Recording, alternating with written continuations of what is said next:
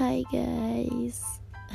so this is my first podcast. Not, I think it is just a trial podcast. Aku bingung banget sebenarnya sama uh, nggak bingung sih lebih ke penasaran aja gimana sih suara aku ketika direkam kayak gini apakah enak didengar apakah cempreng soalnya suara aku sendiri tuh nafasnya pendek jadi itu kayak aku harus hmm, kayak dikit-dikit berhenti kayak gini untuk ambil nafas kayak kalau aku banyak ngomong terus malah gimana ya suaraku tuh malah jadi cempreng lama-lamaan tuh gitu.